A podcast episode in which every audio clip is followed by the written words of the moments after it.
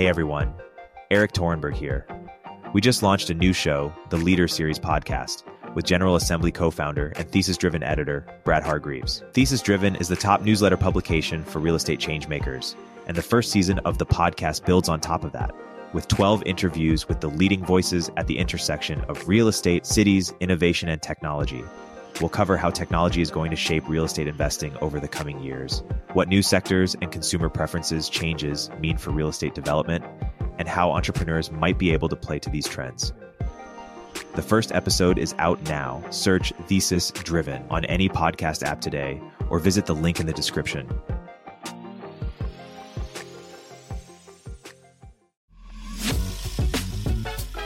Welcome to The Riff, where writer and investor Byrne Hobart and I discuss the major inflection points caused by technological change. Our weekly conversation covers the obvious and not so obvious ways in which markets and businesses will adapt as a result. Let's jump right in. How are you doing? I'm doing great. How are you? Doing great. I saw that you uh, you wrote uh, about uh, OpenAI uh, most recently. Some new, new details uh, surfaced. What was uh, what, what was most intriguing to you?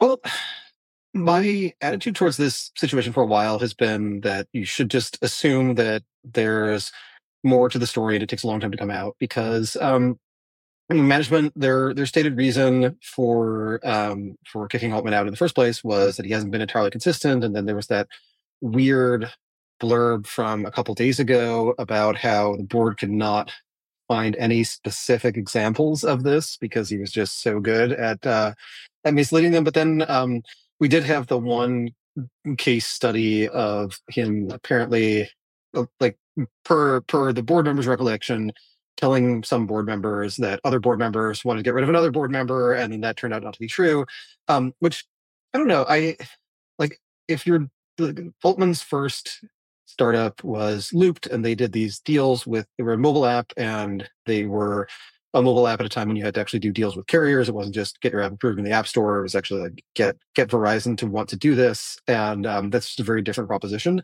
And it is the kind of thing. It's the kind of task that really rewards um, getting each side to feel like they are they're the only stumbling block in making this happen, and they will be left behind if it doesn't happen. And I think that habit that habit of being being optimistic about achieving your aims is um, generally a good one and can can always be taken too far like um, you know there's in one sense it's just like this you know that this is how how like a party happens is that you insinuate to person A that person B is definitely going to be there, and then person B that person C is going to be there, and then person C that person A is going to be there. And as long as as long as everyone feels like there will be a good guest list, they all want to go. And if you tell someone like I'm throwing a party and nobody's coming. Will you please come to my party? Then it's not going to happen.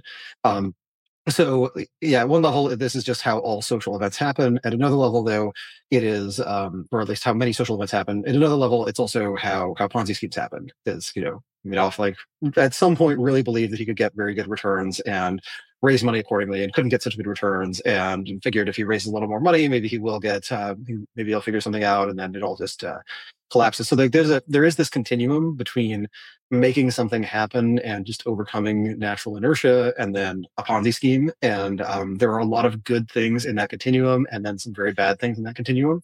So um, yeah like the most the most recent revelation was about these these complicated boardroom politics and it it's just it's hard to interpret because a you only you only have one half of the story and or probably significantly less than one half of the story because the board um the board also wants to minimize its own liable, liability and um, wants to retroactively make the their actions look as good as they can look.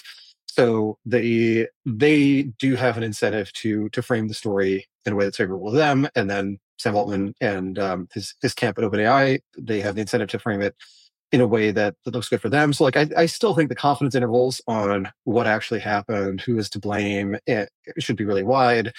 Um, I think you can there's like there's definitely a version of this story that is you know one one set of actors was was bad actors and they they did something that sabotaged sabotaged the company and either made benevolent AI less likely or made evil AI more likely and there's another version that's just um, there wasn't really a fit. Like you had this organization that wants to do one thing, and you have this governance body that has different set of priorities, and they it, things ultimately came to a head. And when um, when people share certain aspects of the mission and one of them just has more control over the resources required to achieve that mission that person is de facto in charge even if the org chart says otherwise so it also just it comes back to this legal realist way of looking at uh, looking at org charts and looking at at social systems in general is that like whoever whoever actually has negotiating leverage is in charge regardless of titles but it's a lot healthier for everyone's title to correspond to what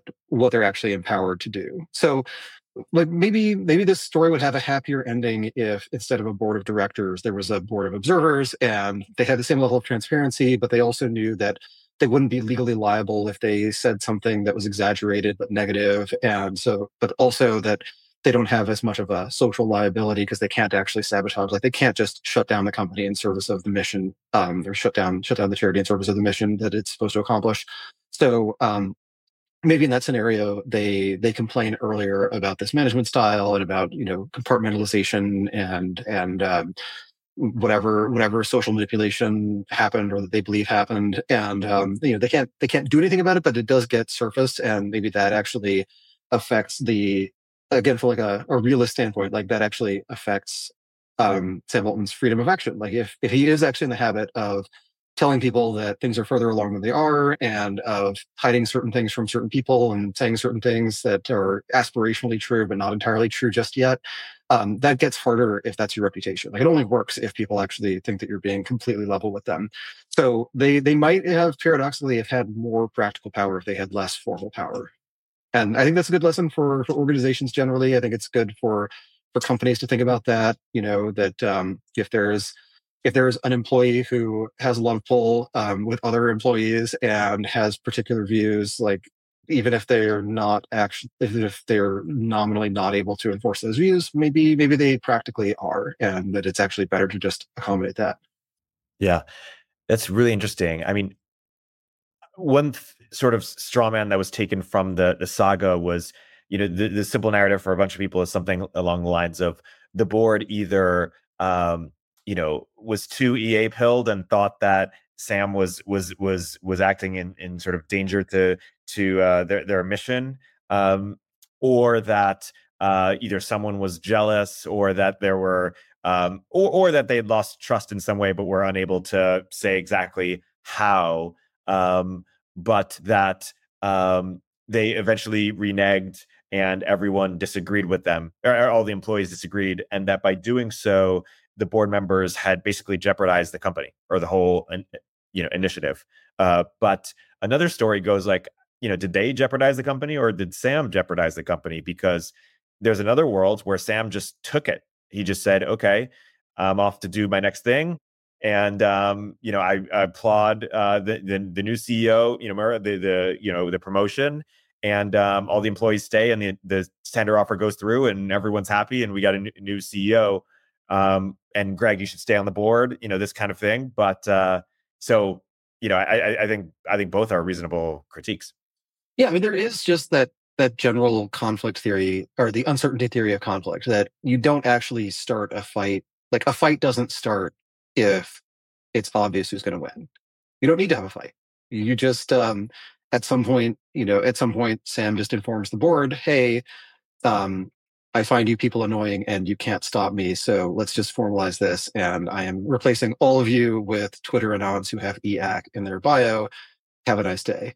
So like that's that's one version. And you know, there's another version where the board says, Sam, this is not working. We are replacing you with someone else, and that's it. But for there to be an actual conflict, both sides have to think that they have a reasonable shot at winning, and they both have to believe that the other side is overestimating its own odds. Or, or you can just have um, people can just get uh, get really wrapped up in in their egos and feel like this is this is their one chance to save humanity. And both sides do get to say that in in that scenario. Like Sam gets to say, "I'm creating this really important technology that is absolutely necessary for human flourishing, and these people are trying to stop me, and I have to stop them for humanity." And then they could say he's actually creating the the apocalypse button and we can't let him build it and then press it because he will so um yeah they but even like even then, they do have to have some view. Like both sides have to have some view that they can actually accomplish something, because otherwise, otherwise, what is the point of actually fighting? You're it's just uh, just a very loud way to complain um, about something that you actually don't don't really play a part in. So I think they both they both um, I, I guess before the firing they both would have overestimated their their ability to to get away with things, and then post firing it looks like board underestimated Sam Altman, um, both his political skill and employee loyalty to him. And um, I don't know, Sam, uh, Sam had clearly underestimated the board's willingness to fire him before. Like, presumably there were things that he did that he knew the board didn't like that he could have done less of, He, but he assumed he was doing it, you know, right up to the point where it's actually a problem. And it was actually a little bit past the point where it was a problem. Um, so yeah, we've, we've collapsed they've collapsed more uncertainty than the rest of us have. The rest of us um, just know that the situation will will remain confusing for some time.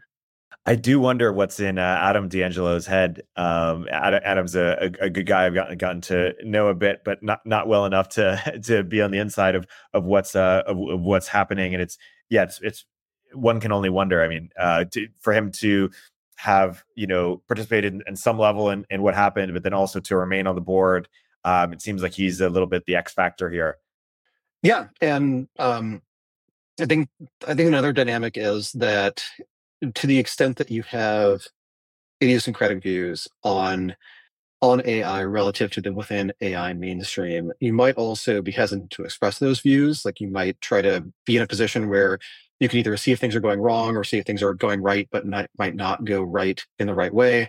Um, but you wouldn't necessarily tell everyone what your full game plan is because the the unfriendly AI thesis, um, the when people talk about AI as an existential risk, they generally talk about this fully autonomous AI that is just doing things and no no human can stop it. But there's this intermediate stage somewhere in the takeoff where humans can stop it. And of course, if you're talking about existential risk as anything other than just a reason you're very depressed, like you're talking about it as something that can be solved. So at some point we we reach a stage where bad things can happen, but there are still humans in the loop who can stop them. And if you are worried about those things, you want to be one of the humans in the loop. So um, you you might actually see people understating their pessimism about the impact of AI, but also you could see other people understating their optimism because if you're too optimistic, it sounds like you're indifferent to indifferent to existential risk. And um, there are there are people who at least claim to be. There are people who want to build the machine god and have us, you know, shed our flesh prisons or be superseded by our our godlike creations. Um, those people are a distinct minority, um, and uh, I think that's that's just a weird anti-human view.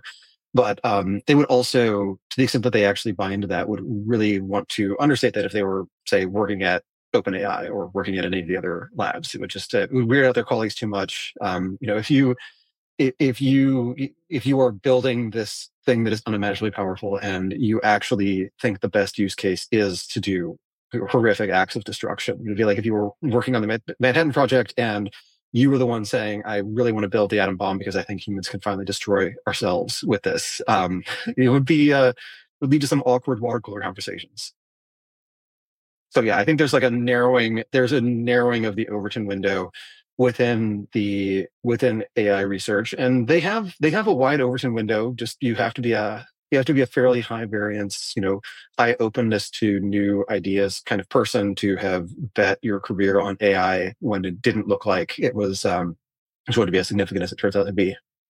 Yeah.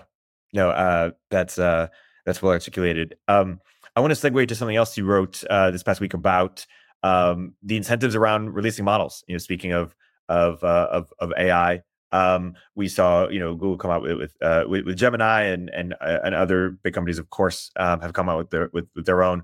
What do you talk about um, some of the the, the trade offs here, or, or, what you found uh, interesting? Yeah, so I think there's a really so I always like thinking about lags and when when a decision happens or when when something gets announced, it is sometimes fun to think back to how long did someone have to plan for this and what led to it getting done now or what led to getting released right now. And with AI products, the larger the company that's producing the product, the more likely it is that they have to worry about headline risk and regulatory risk and all sorts of other risks that just aren't relevant to a smaller company. So, you know, if I somehow invented a really amazing AI model and I just hadn't quite fine tuned it to the point that it stopped using slurs.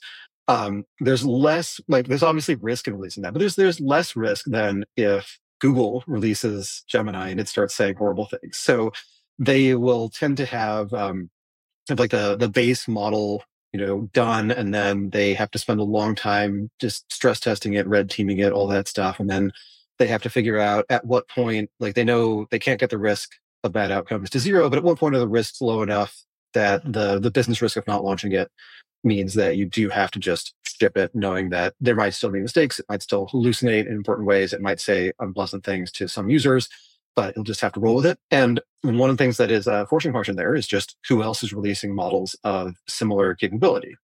So um, there was a, a lot of discussion right when Gemini came out about how it does really well on a bunch of benchmarks and outperforms GPT-4. And then you look at the details of those benchmarks and they picked really specific tasks on which it very slightly outperforms GPT-4. And the, the implication is that on a like for like basis. Maybe it's not quite as good, but there's there's some sense in which it is on many different dimensions significantly better.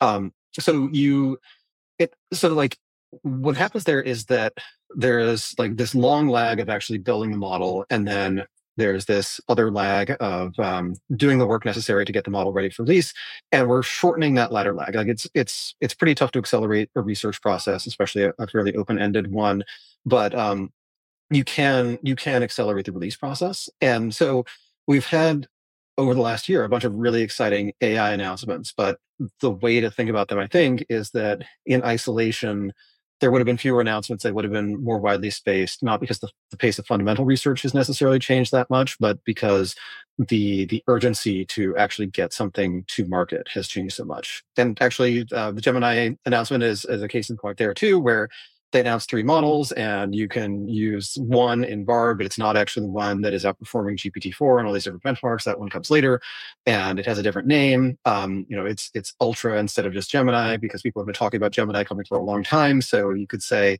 like Google was able to say, hey, we released Gemini, the thing that you've been talking about for so long. But what people were also trying to talk about was Gemini, the Google model that's better than GPT-4. And that one is, is not here quite yet. So we have um, an announcement, like a release that was earlier than anticipated, and then the announcement implies that the release was also like the announcement implies that the the most powerful model was released, but actually that model comes later, and maybe that model is not that much better than GPT-4, or perhaps even underperforms it on on more benchmarks once you make those benchmarks more standardized. So, um, yeah, it, the, the the pace it's going to be very easy to to overstate that pace. And then we will get to the point where all of the stuff that was in the works and being worked on um, and you know being being tested and things has all been released and then we're we're back to whatever the just steady state of ai advances is. So yeah um, 2024 will um, of course be a year when lots of new things come out but it may actually be a year where there's a comparative deceleration in um, at least how how uh, Uh, how surprising the announcements are. Hey, everybody. Erik here with a word from our sponsors. Real quick, what's the easiest choice you can make? Taking the window instead of the middle seat, outsourcing business tasks that you absolutely hate. What about selling with Shopify? Shopify is the global commerce platform that helps you sell at every stage of your business. Shopify powers 10% of all e-commerce in the US, and Shopify is the global force behind Allbirds, Rothy's, and Brooklinen, and millions of other entrepreneurs of every size across 175 countries. Whether you're selling security systems or marketing memory modules, Shopify helps you sell everywhere, from their all-in-one e-commerce platform to their in-person POS system. Wherever and whatever you're selling, Shopify's got you covered. I've used it in the past at the companies I've founded, and when we launch merch here at Turpentine, Shopify will be our go to. Shopify helps turn browsers into buyers with the internet's best converting checkout, up to 36% better compared to other leading commerce platforms. And Shopify helps you sell more with less effort thanks to Shopify Magic, your AI powered all star. With Shopify Magic, whip up captivating content that converts from blog posts to product descriptions. Generate instant FAQ answers. Pick the perfect email send time Plus, Shopify Magic is free for every Shopify seller.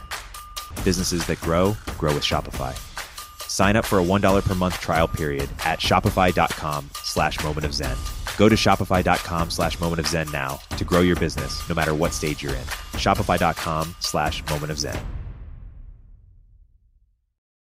Coinciding with this is sort of Bitcoin's surge, and you know people are getting excited about crypto again, and maybe there'll be a crypto bull market.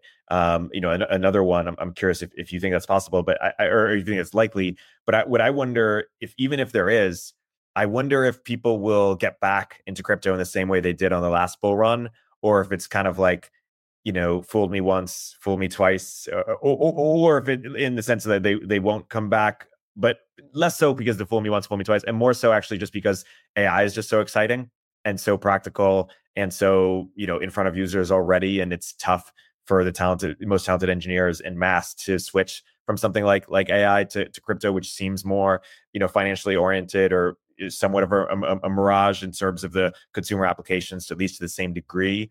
Um, that's the flip side is um, you know the argument that hey AI is sustaining. So if you want to go work at OpenAI or, or I guess that's the only startup, but uh, you know Meta or, or, or something, the only startup that can really compete with some of these big big companies, um, you know, it's going to be harder to start new things off the ground that become, you know, hundred billion dollar plus companies. Whereas in crypto, maybe it's more disruptive and, and, and maybe you're creating net new things that could be more massive and there's more more white space any reactions to any of that yeah uh, like this bull market has been less less fun and interesting to me than the last one but uh, that's like that's what a bull market is made of is people thinking this is not uh, not so amazing just yet because those are people who haven't bought yet and um, once everyone who hasn't bought yet has bought then you're at the peak and it's it's down from there. So um, yeah i think my my my lack of um, enthusiasm is uh, is actually itself bullish. Um, I, I think you're right. That the the barriers to entry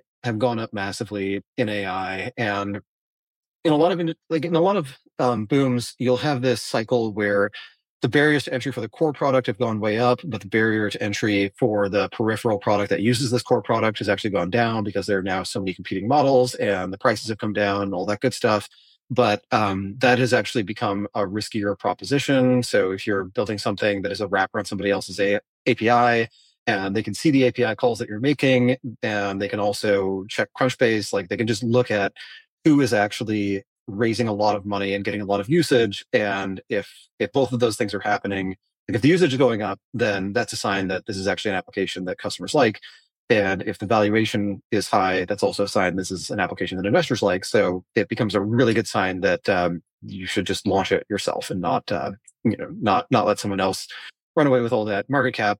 And that that does seem to have happened um, in multiple cycles with um, you know Chat GPT killing off other other attempts to build like a more interactive version of um, of an LLM, and then um, the GPT is theoretically killing off a bunch of uh, a bunch of different special purpose um, LLM um, applications. So yeah, that, that I it, it is really tough. Like if you decide AI is really cool, it is really tough to figure out what you should be doing differently this year, other than buying NVIDIA call options. Like um, it's sort of you sort of have to figure out what like could I spend a couple years actually getting up to the state of the art while everyone else who was already at the state of the art is continuing to advance? Or should I just um, assume this is a nice tool that will make a lot of things that I do somewhat easier, but that I will, I just don't have a real shot at improving? Um, and then the the counter to that is, well, what if you'd said that you know in 2016 when Google started talking about how they're really an AI company and have been all along, and um, when when Meta started, or then Facebook started talking about AI more, and other people did, because there was there was an AI hype cycle for investors in 2016 and 17. People were really really into it, and um, companies were really really pushing that narrative. So um, if you had decided that it's, you know, it might be too late, but maybe we should get really into AI in 2016, well, by 2023 terms, you are, you would have been a pretty early adopter still. And same thing happens with crypto. You know, when crypto first hit a thousand, it really, or when Bitcoin first hit a thousand, it really felt like, well, that was fun, but you know, the uh, the exciting part is over. Surely, surely returns won't be that great from here on out. Um, yeah, returns returns turned out to be pretty great from that out um, with with some bumps along the way. So yeah, turning turning back to crypto, um, I think I think to take so you can you can look at the current move as um, a rates anticipation move, and some of it it's just a response to lower lower rates for ten year uh, ten year treasuries that they they reduce the opportunity cost to owning an asset that doesn't have yield. Um, crypto is certainly a lot more institutional now. Like there are a lot of the a lot of the flakier operators did blow up, um, go to prison, that kind of thing. That that's always healthy for the ecosystem. So in some ways, crypto crypto is definitely safer and we'll see. I uh, on Twitter, I still see, I now see lots and lots of ads for NFT collections, but it just doesn't. You know, the fact that it's um, it is paid marketing and not organic marketing. Um, I just haven't seen anyone bragging about their NFTs yet. So that that part of last cycle may not be replicated in the same way.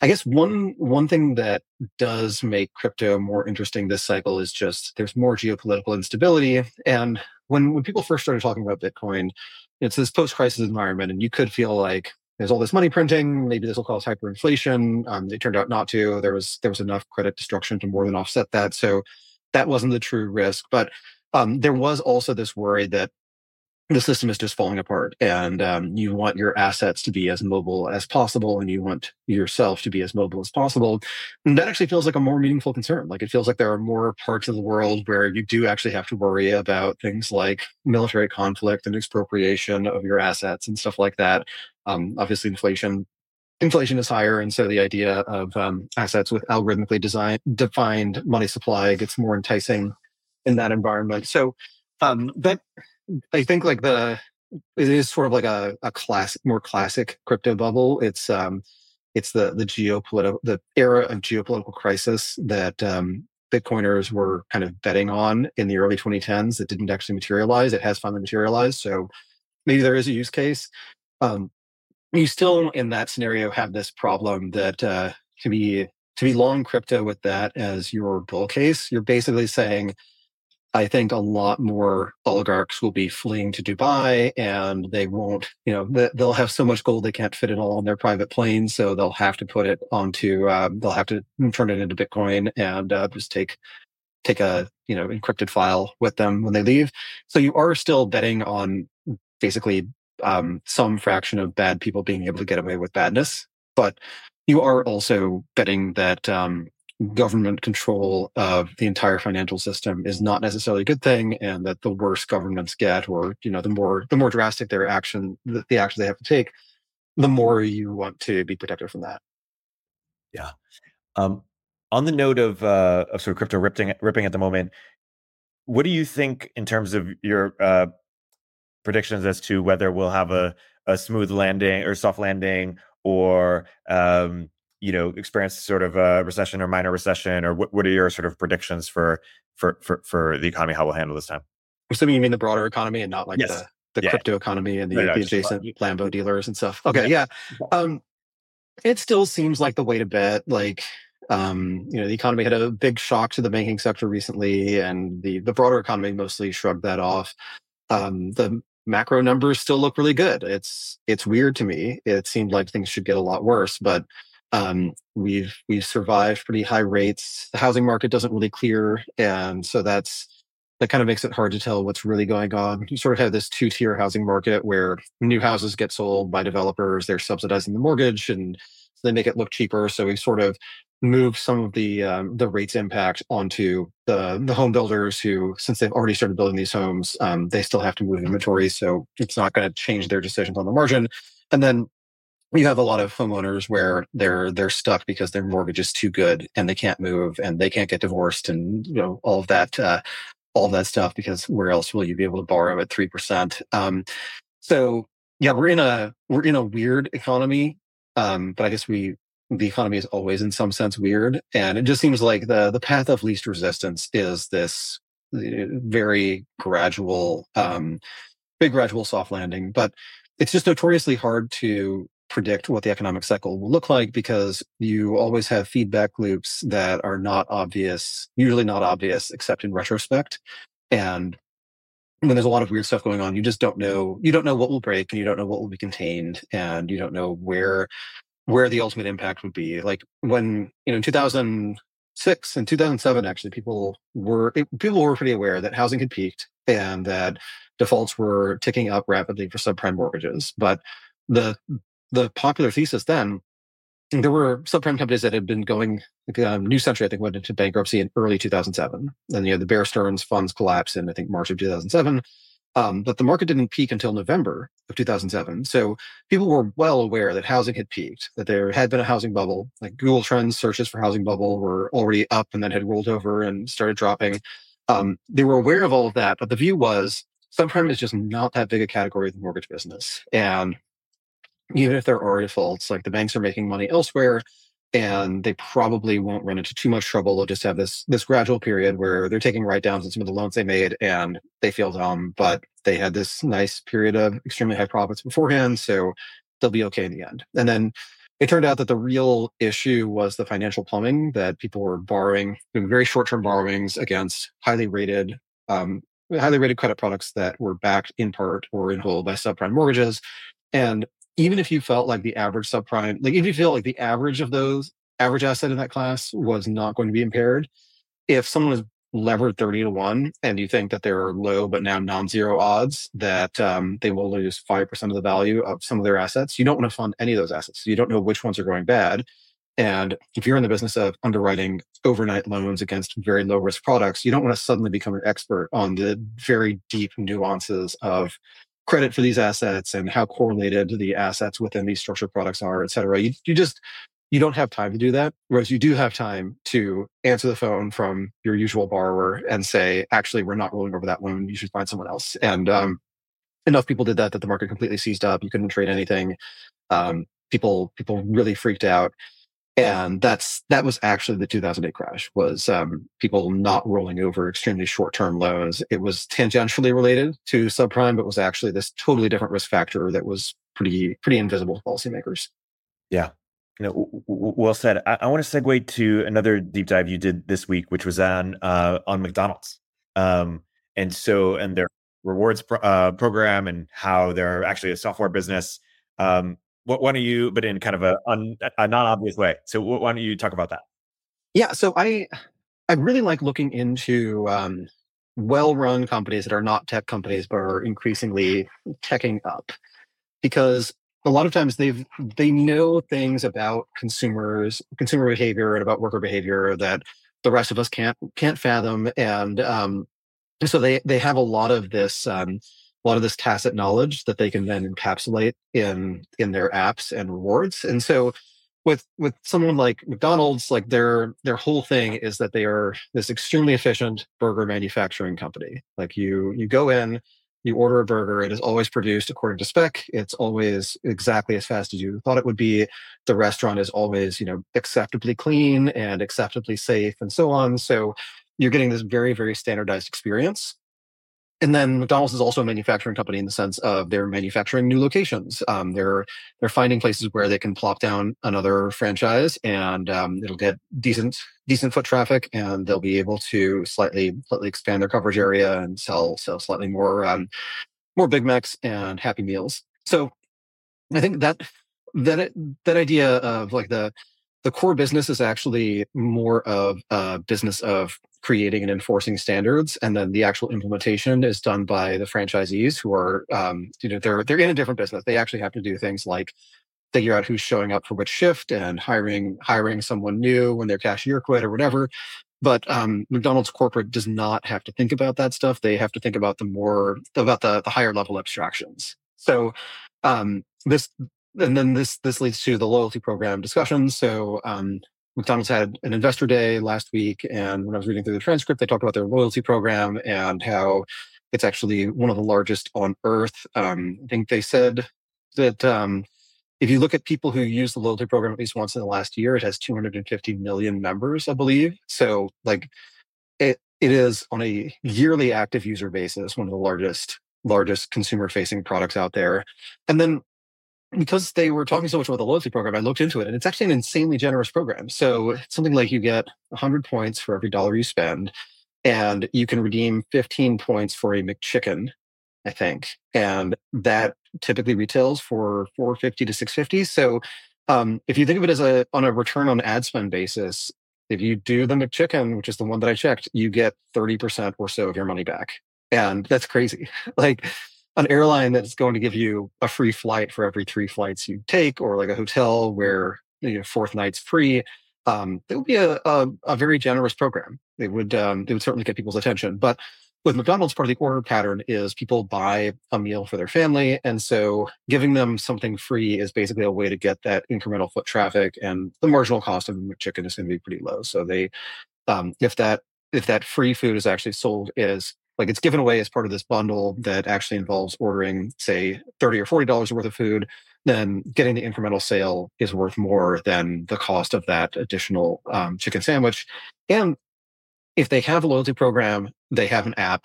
The app has push notifications. So they can do stuff like get people to order ahead. They can have people do different kinds of pickup so they can control their their uh, the throughput in their factory and and line it up a lot better. They can also do push notifications. So if they know that you have racked up enough rewards, they don't have to tell you right away. They can wait until there is a very slight demand shortfall at one of their locations where they've, they've modeled it out and the next 30 minutes are going to be unusually slow. They have room for one more customer that, you know, one, one incremental customer. So they blast out some push notifications and let's say they know the conversion rate's 5%. So they send them to 20 people. So they get there statistically one more person in the store and they're getting a little more utilization. And if you think of their average cost, you're thinking of things like the cost of rent and utilities and um, personnel, but their marginal cost is um, is really just the cost of the ingredients and you know whatever incremental utilities usage is required to to cook them, and then you know the interchange fees and stuff like that. So the marginal cost of one more meal is really really low as long as they're operating below capacity. And by having a very generous rewards program and having a bunch of people install the app, they can actually manage that demand around their capacity much more precisely. the other really interesting thing about McDonald's is that they have um, a long list of operational standards, and they said there's a five point, I think it's a five point revenue difference in stores that are at the bottom versus at the top of compliance with those standards. And um, I think the average location, average revenue per location is like four million. So there's like a two hundred thousand dollar a year revenue difference, and a lot of that again is going to be incremental profit um, for the restaurants that are actually cleaning the bathroom on schedule and where the the cashier is greeting you in the exact prescribed way, and all those little details are taken care of. Which is, I think, another case of this software like leverage, where you slightly improve things on a couple different axes, and a huge amount of revenue drops to the bottom line. The other other piece of the McDonald's model I thought was interesting was like many other companies that own big brands, they are slowly dematerializing and outsourcing all the messy operational stuff to franchisees or to other third party companies. But with McDonald's, one big part of their operating leverage is that they buy $60 billion a year worth of ingredients and packaging. And every time they expand that number, they have slightly more negotiating leverage with their suppliers. So for them, a franchise a new franchise location, it improves their pricing power. And since that's pricing power that McDonald's corporate has, a, pretty much all of that benefit actually drops to the McDonald's parent company, not to the franchisees. So they are creating this system where other people are doing a lot of the work and a lot of the capital intensive work for them. And then the, the corporate parent is reaping the rewards. And you've got positive feedback loops with all of these. So the bigger they are as an ingredients buyer, the more pricing, the more um, margin they can get on their products and that increases the return on things like having a really nice rewards program and having a denser network of, of uh, locations and running more national ad campaigns and all the other stuff that they do so yeah just it turns out to be uh, a really interesting really well run business and i think it's just a case study in um, the general quality of big companies has gone up a lot over time management is a lot more competent and they're a lot more aware of all the levers they can pull. So that is, it's not the only ingredient in the rise in corporate profits as a share of GDP, but it's definitely a meaningful ingredient that um, when McDonald's is trying to extract an incremental 10 cents in gross profit per visit from the the median McDonald's customer, like McDonald's has a lot of really, really big advantages in that area, and their customers have very few. So we've we've put a lot of uh, a lot of human capital and a lot of time into optimizing these systems as a society. Um, probably probably 50, 80 years ago, whoever's running McDonald's would have been doing something very different with their time instead. Um, they'd probably be more likely to be in, in politics or something and, um, or, you know, working for the government and, um, government would have been more, more competent then. But maybe, maybe the, the cheap and extremely reliable burgers are actually a, a, a good price to pay for diminished state capacity. While we're on the topic, um, or in a related topic, you also wrote about the minimum wage and there's been sort of uh, the general thinking uh, over the years has been sort of the sort of libertarian or right wing argument against minimum wage, which is it leads to un- unemployment. Uh, but Noah Smith and other sort of uh, enterprising, uh, you know, uh, neoliberal uh, economists have argued that uh, actually minimum wage is good for reasons I, I, don't exactly know the calculations that they came up with or how verifiable they are. But um, you know, I, I, I know as a reasonable economist. Um, I'm, I'm curious for your perspective on the, the effect of minimum wage or what you found particularly interesting. It's it's hard to model. So the the argument for not being too afraid to raise the minimum wage is twofold. One, employers, especially in small towns with limited labor markets, they they are um, they're like monopsony buyers of, of unskilled labor. So if they if they set a particular price, people either take that price or they don't have a job. So um, in that sense, the minimum wage, like a lack of minimum wage, does mean that that that market clearing price for labor can get pretty low.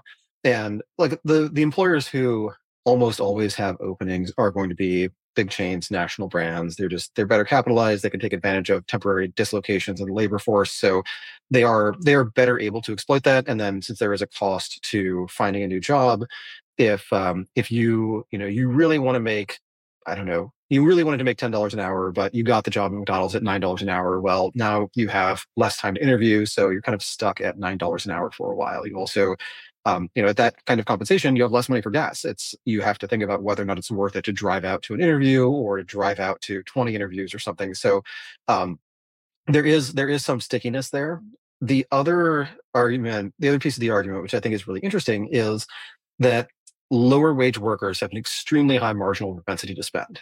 And they tend to spend their money, their marginal extra money, at the kinds of places that hire other low wage workers. So if everyone at McDonald's gets a raise, it's not like they're all going to be saving their money for the next 10 years so they can afford a trip to Paris. No, they're probably going to be going to Burger King more often, going to the movies more often, um, maybe maybe shopping more at Walmart or Target, and maybe those stores need to add employees. So you do end up with an expansionary effect if um, if part of what's holding back the economy is just a lack of demand, and if there's latent demand among the lowest paid workers.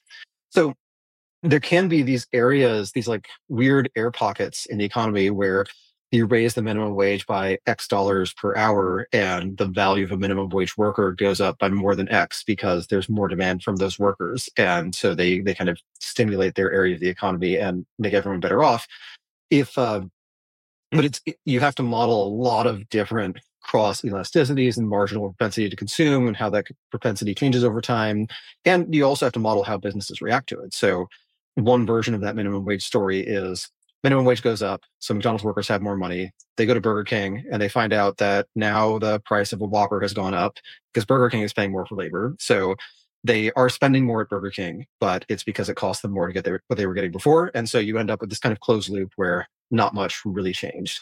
So that is, um, I think, in broad strokes, the argument for a higher minimum wage. But it's it's an argument where it's really tough to figure out what number makes sense, and you know, you're modeling a bunch of different dynamics that um, are always shifting. So maybe maybe it's an argument for something like let's um, let's automatically adjust the minimum wage by inflation plus some extra buffer, and we'll just keep doing that until something breaks, like until unemployment for high school graduates starts going up and relative to unemployment for everyone else. Um, you could try something like that. You could try local experiments. And I think that's like one of the big minimum wage papers um, did look at at um, wages in places that were on the border between would have been like New Jersey and Pennsylvania or something like there was one state that had a higher minimum wage, a raised their minimum wage, one state that didn't, and you could look at the relative effects of workers on both sides of the state line. So not a perfectly controlled experiment, but about as close as you're going to get.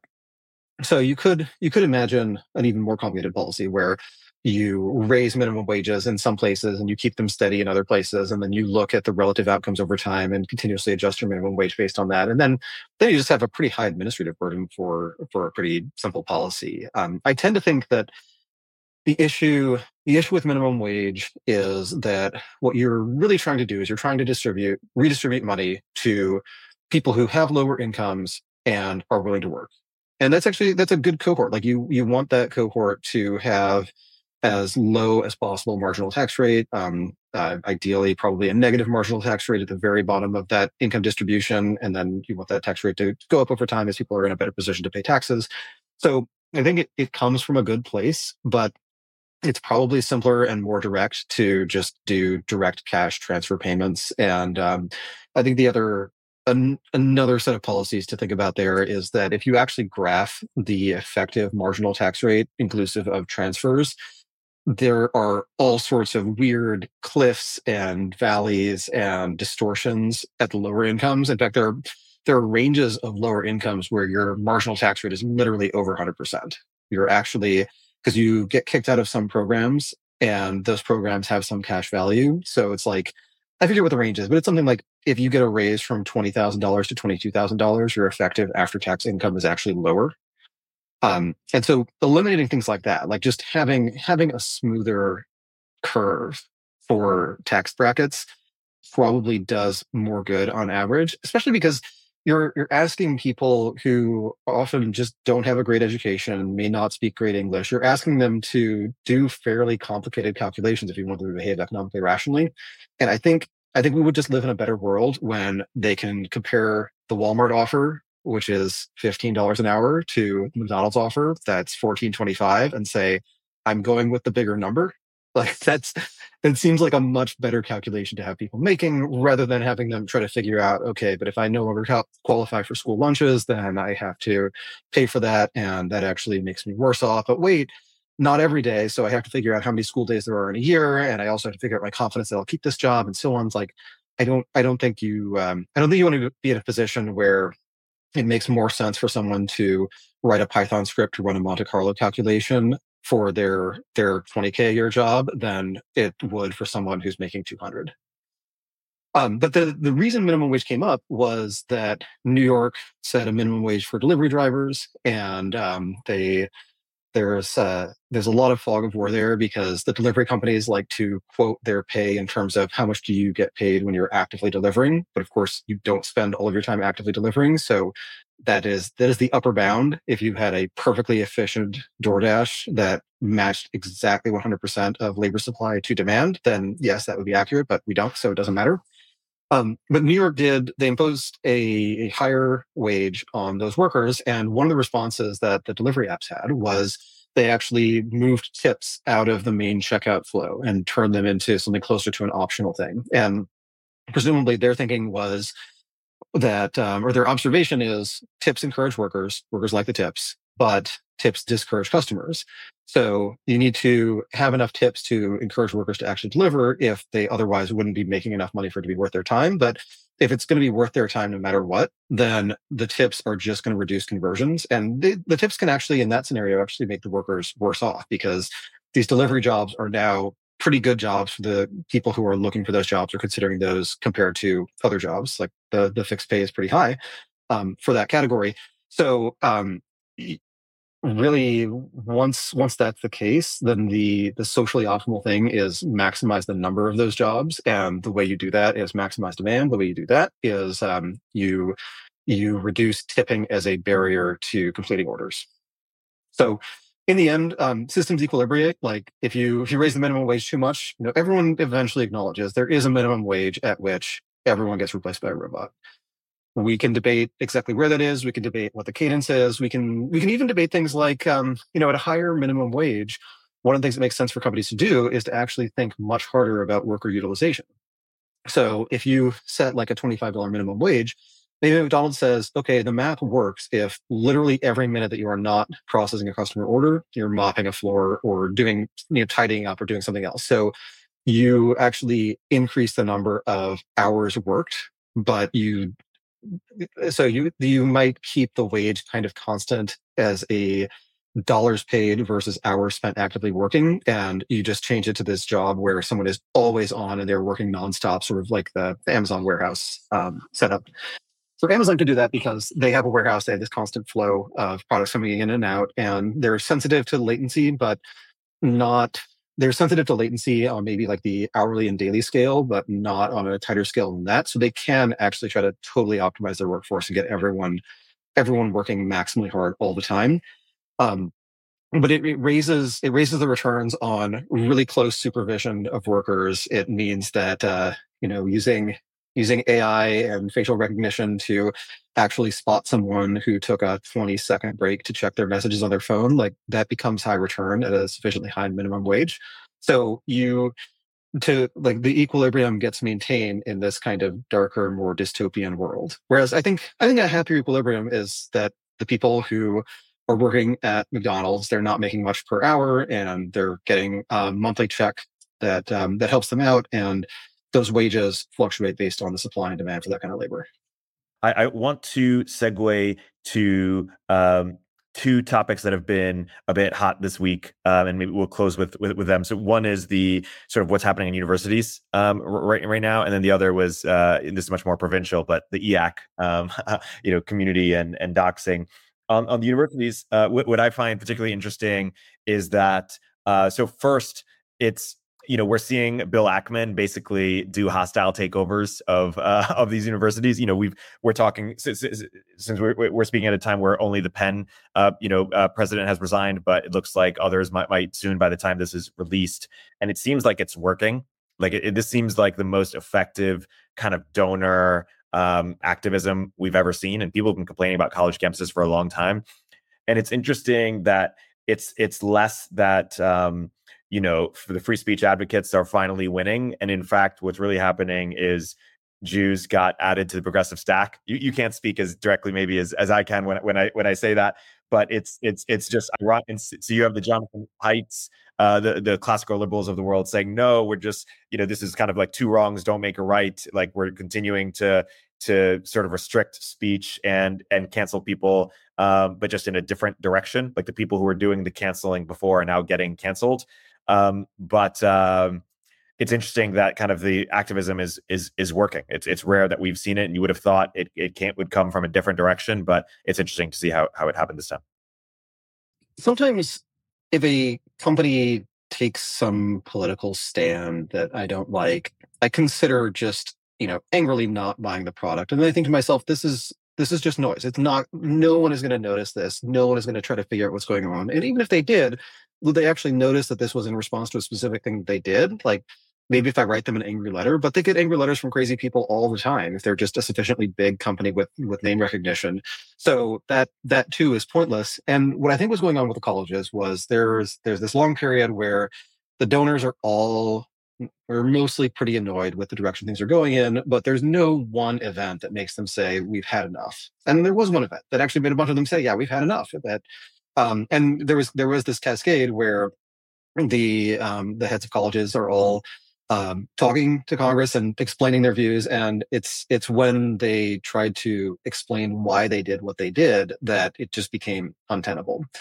Um, so it was one thing to say, you know, they they have some some kind of wacky beliefs, and they sort of have to have to keep their charges happy, and that maybe it's better to have a campus that where the the school periodically says some kind of crazy things, but that keeps the students from from rioting or whatever.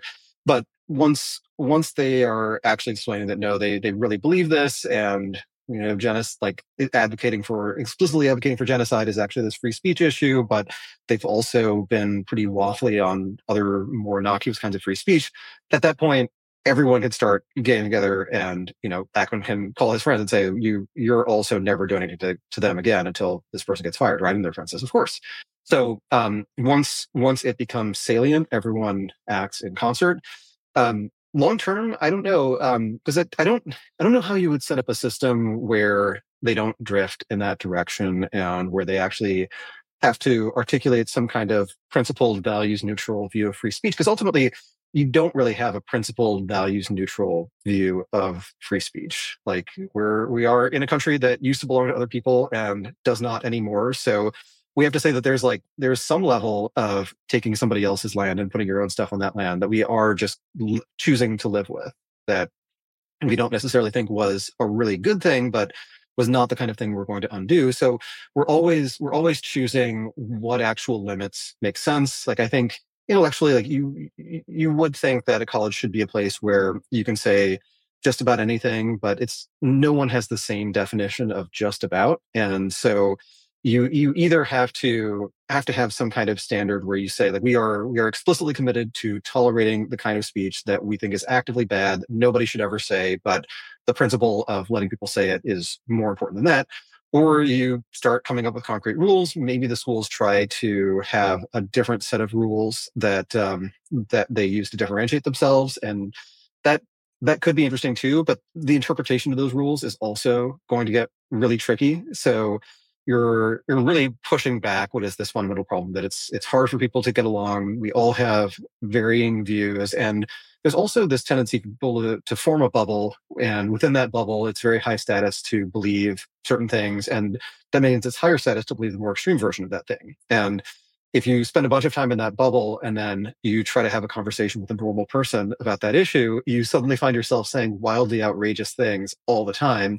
because they were they were closer to in jokes or signaling within your group for a while or maybe there was something that started out as this sort of exaggeration that was more poking fun at how extreme the group is but it actually turned into the group doctrine um i really like the concept of just not being in on the joke where um, the first generation to do something, you know, they're doing their thing and they're they're exaggerating how cool it is, and the next generation doesn't realize that that was an exaggeration. They think it's the real thing. Um, I think we saw this actually with crypto, where um, people people would talk about crypto being this thing that's going to topple all governments, and for a while it was it was kind of a jokey thing, and then some people decided that crypto is in fact going to topple all governments and is going to just end and you know, it's going to, to impose some kind of anarcho capitalist system on the world. It's totally impossible to resist. Um, I think uh, you know there's I guess it's like logically possible, but for the most part, that was that was an exaggeration that um, some people took a little too seriously. So I'm, uh, I think my main takeaway is that I'm, I'm just, I'm so glad I'm not running a college right now. Um, you know, I think that that thought usually doesn't occur to me, but right now it feels like you know you're you're going to be hated by a lot of people no matter what. Um, I personally would have chosen to be hated by a different cohort of people for espousing a different set of values than that. But I can I can sort of see how this thing emerged, even if I really can't relate to what they ultimately thought was the right the right standard of conduct. But I also think um, you know colleges they they have good brand names. They've they they they have name recognition. It still is viewed as this important rite of passage. Like it is how you go from being a kid in a school to being someone who can take on adult responsibilities and have an adult job. But um, it doesn't have to be that way. And it's it is getting easier for younger people to start things outside of the college system. It's getting much easier to learn things outside of the college system, and it's getting easier to find people who want to learn the same things that you do. So um, I feel like I so I've, I've been in online reading groups, for example, and I felt like the quality of questions was much much better than I had seen in college classes. Um, and even if like the analysis, even if the average person in the reading group, myself included, is not necessarily going to, not as as capable as like the theoretical average Harvard graduate is, um, if the Harvard people are really, really talented and they're doing the bare minimum, and in your online reading group that meets on the weekends, everyone is actually really excited to dig into the readings and they have really fun and fruitful debates, like that's actually a, a better, better environment, even if the SAT score cutoff is not not so insanely high. So I think um, I think that's that is that is probably closer to the future of of learning that you will you will find your peer group. It will be this organic peer group. It will be much more intellectually diverse than what you'd find in a typical college classroom. It won't be as selective, but you'll actually find that the the selectivity it, it eventually selects for people who really really felt like it was their life's mission to improve their SAT scores and those people they're they're really good employees like if you can find them you know you can you can give them what seems like a lot of money to them you give them a really impressive title they do their thing but um, they're they don't really do their thing. They they do your thing, and you can you can get them to do it well. But yeah, they you I think the the schools are selecting against agency pretty hard right now, and the high agency people are doing other things, and those those other things are going to be the things that matter. let's uh, let's wrap on that. Byrne, uh, always uh, always a pleasure. And until next time. Yes, indeed. Great chatting. Thanks for listening to the Riff. Please go follow and subscribe, give us five stars, and check out Byrne's excellent newsletter, The Diff, if you haven't already.